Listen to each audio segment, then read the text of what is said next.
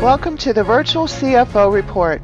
It's here that you'll learn tips, tools, and tactics for increasing your cash flow and improving the profitability of your small business.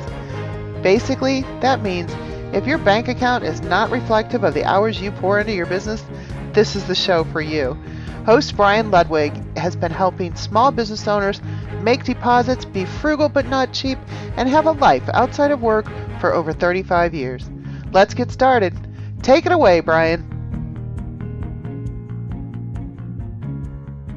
Hello, everyone. Welcome to the inaugural episode of the Virtual CFO Podcast.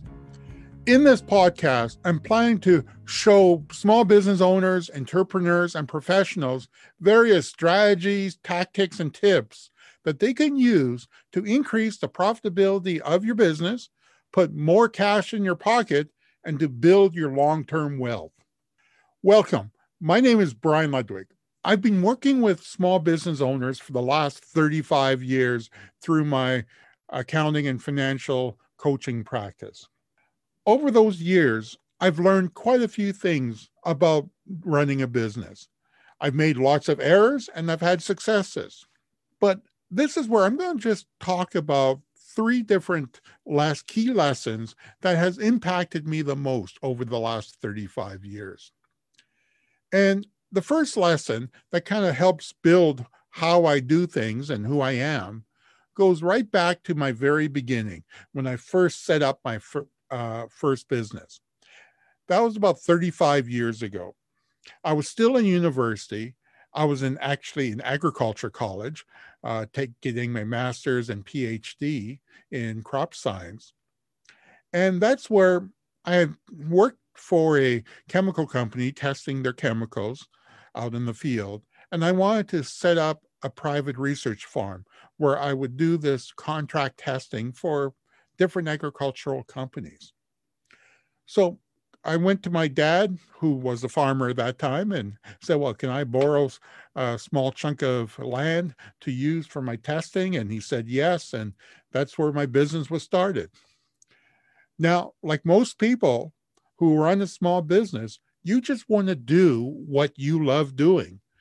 Uh, most people doing books and dealing with taxes is not something you love doing. And this is where I did what almost everyone else does. I found an accountant. I went to the uh, accountant who had an office in my hometown.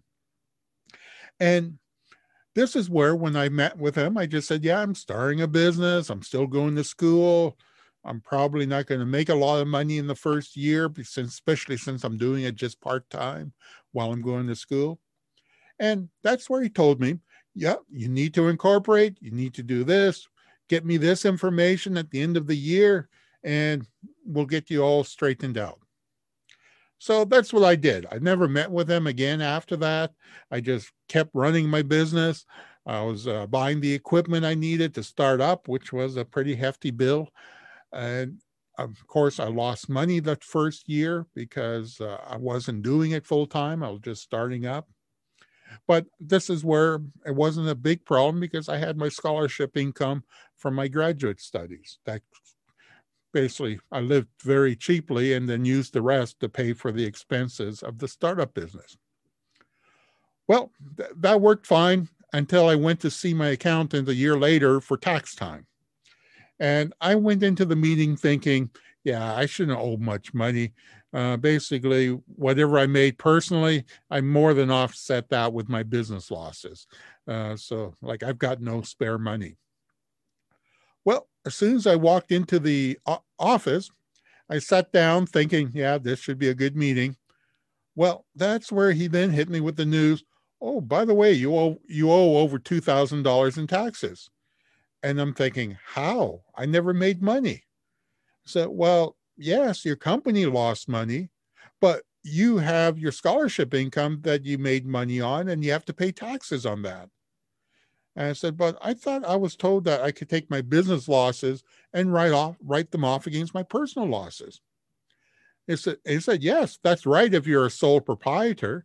But when you're incorporated, you can't take those losses and transfer them over. They're separate. You have to carry them forward to a different year. So I'm thinking, how am I going to pay $2,000 of taxes and I have no money in my bank account to show for it?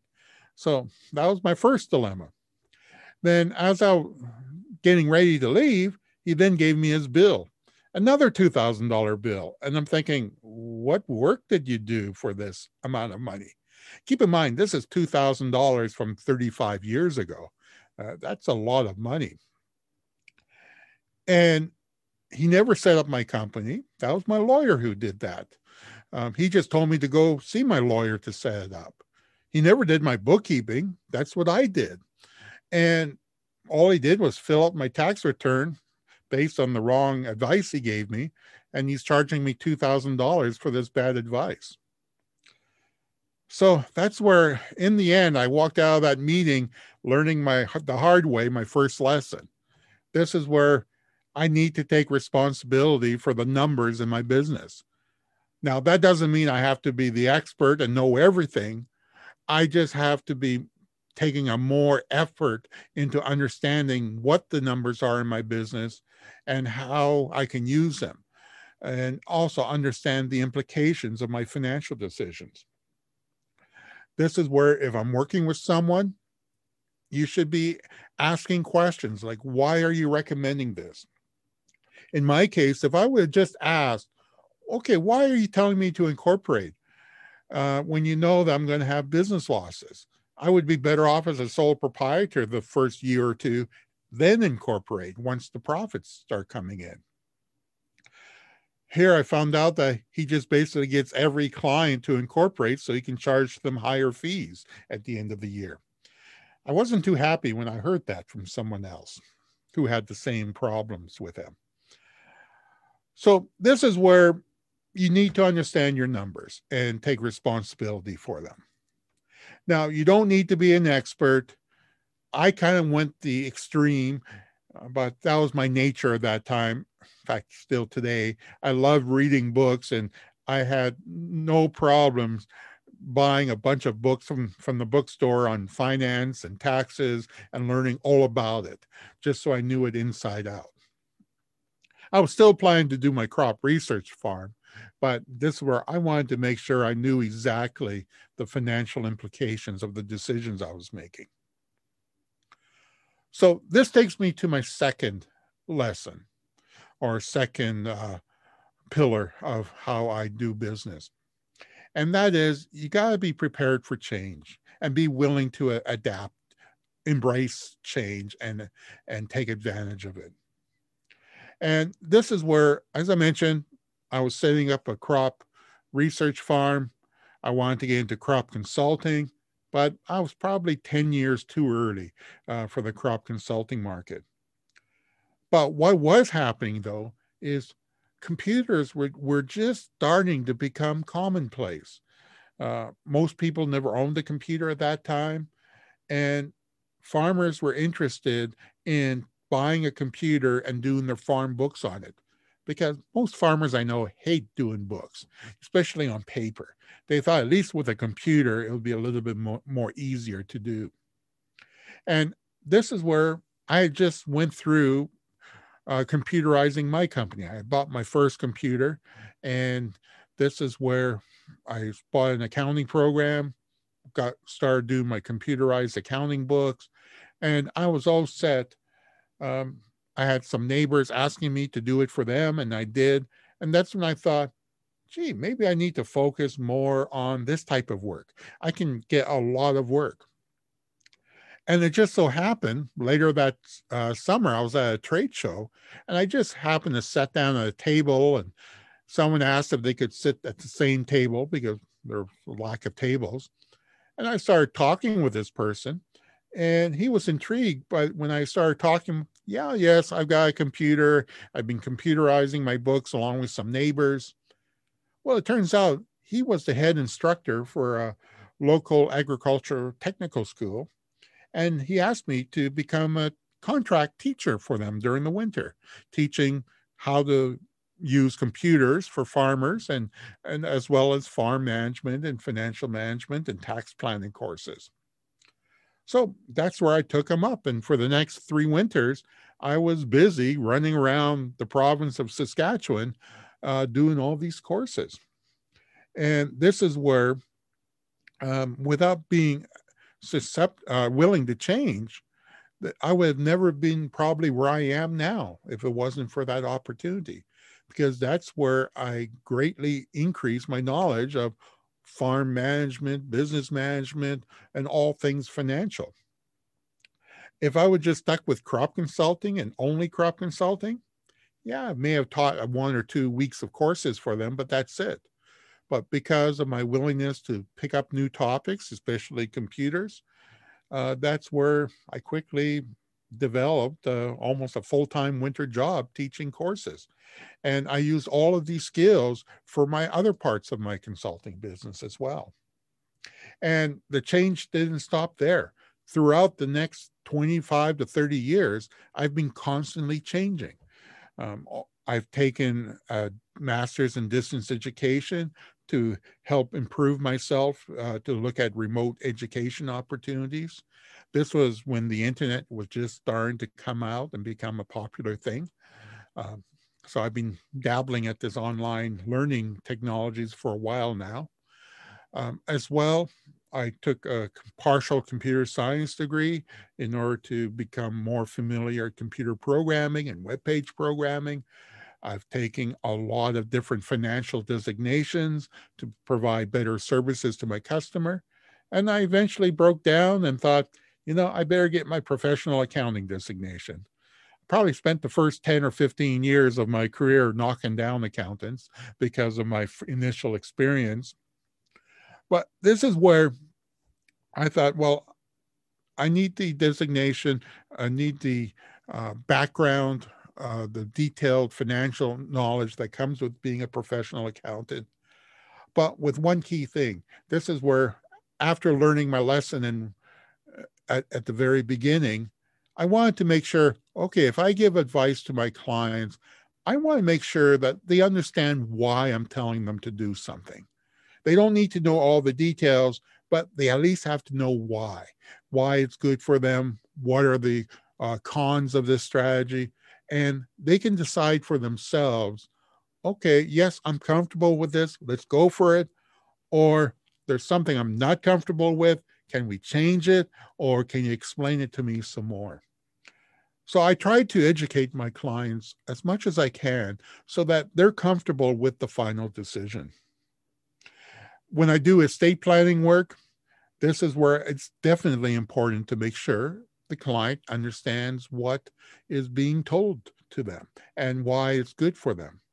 Because I don't know how many times I've heard of clients who said, Yes, I got an estate plan done. Um, it's sitting in my drawer. I haven't looked at it for five years. Uh, that's what happens when you have a plan that you're not familiar with, you're uncomfortable with. You just put it put it on the side and never look at it again. Uh, this is where when you do planning, you want to make sure that you're fully into it and you understand it and willing to adapt it. So that's the second pillar of my practice is this is where you need to be prepared for change. And looking for looking at the current situation that most of us are in now with COVID, this has definitely brought in a lot of changes for almost everybody.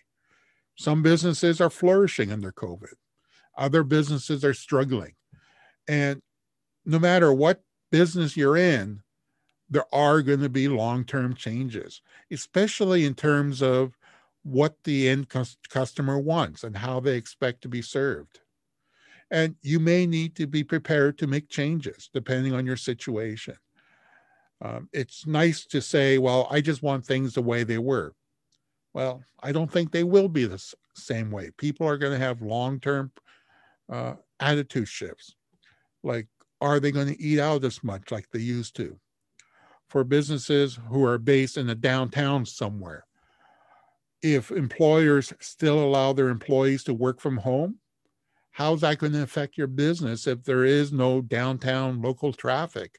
Everyone is at home working these are just two examples of some of the more common trends that you're going to see happening that we really don't know the answer to yet. but you have to be prepared uh, for the ultimate answer and be prepared to make changes to adapt to it so your business survives.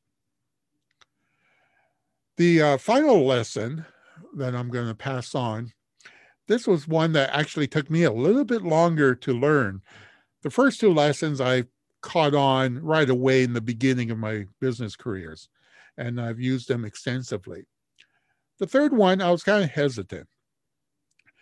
This is where, when I was going in my first university degree, I had an agriculture professor. He was quite strict with us students, but I, I basically took a liking to him and I worked with him closely on a few different projects. And one of the things that he said to me that really sunk in was when you have a library at your fingertips, and keep in mind, this was before the internet. So I actually had to go into a library with books. Um, he said, You don't need a professor or teacher to show you how to do it. You can read it on your own. Everything is in there in the library. And that's where I kind of took that philosophy to heart and probably to an extreme, frankly.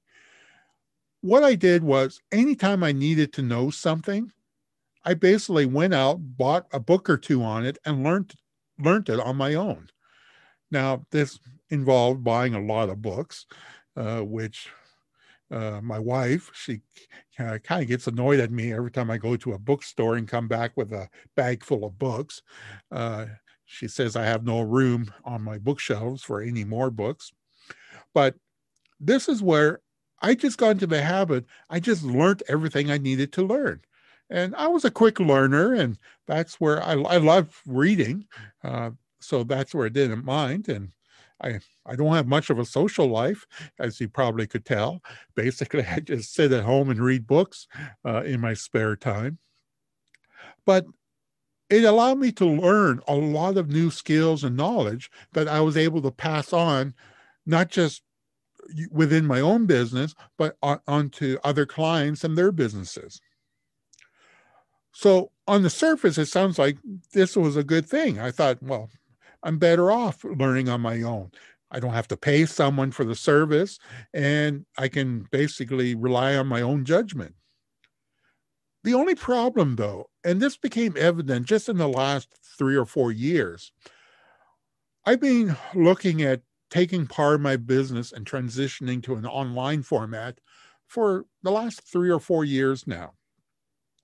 And I've been dabbling with it. I've, of course, I've been taking courses and learning from different people and learning different skills again. And again, it's all good. But the one thing I noticed was I really wasn't implementing things as quickly or easily as I should have been able to. And that's where about a year and a half ago, I started experimenting. Okay, I'll going to sign up for some of these programs that has a coaching aspect to it, like one-on-one or group coaching.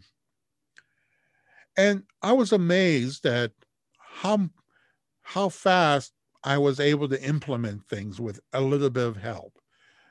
And that was a key lesson I learned. Yes, I could learn everything on my own, but just getting some pe- person to help you out in the background, giving you tips on what to do what to make changes on, how to improve things.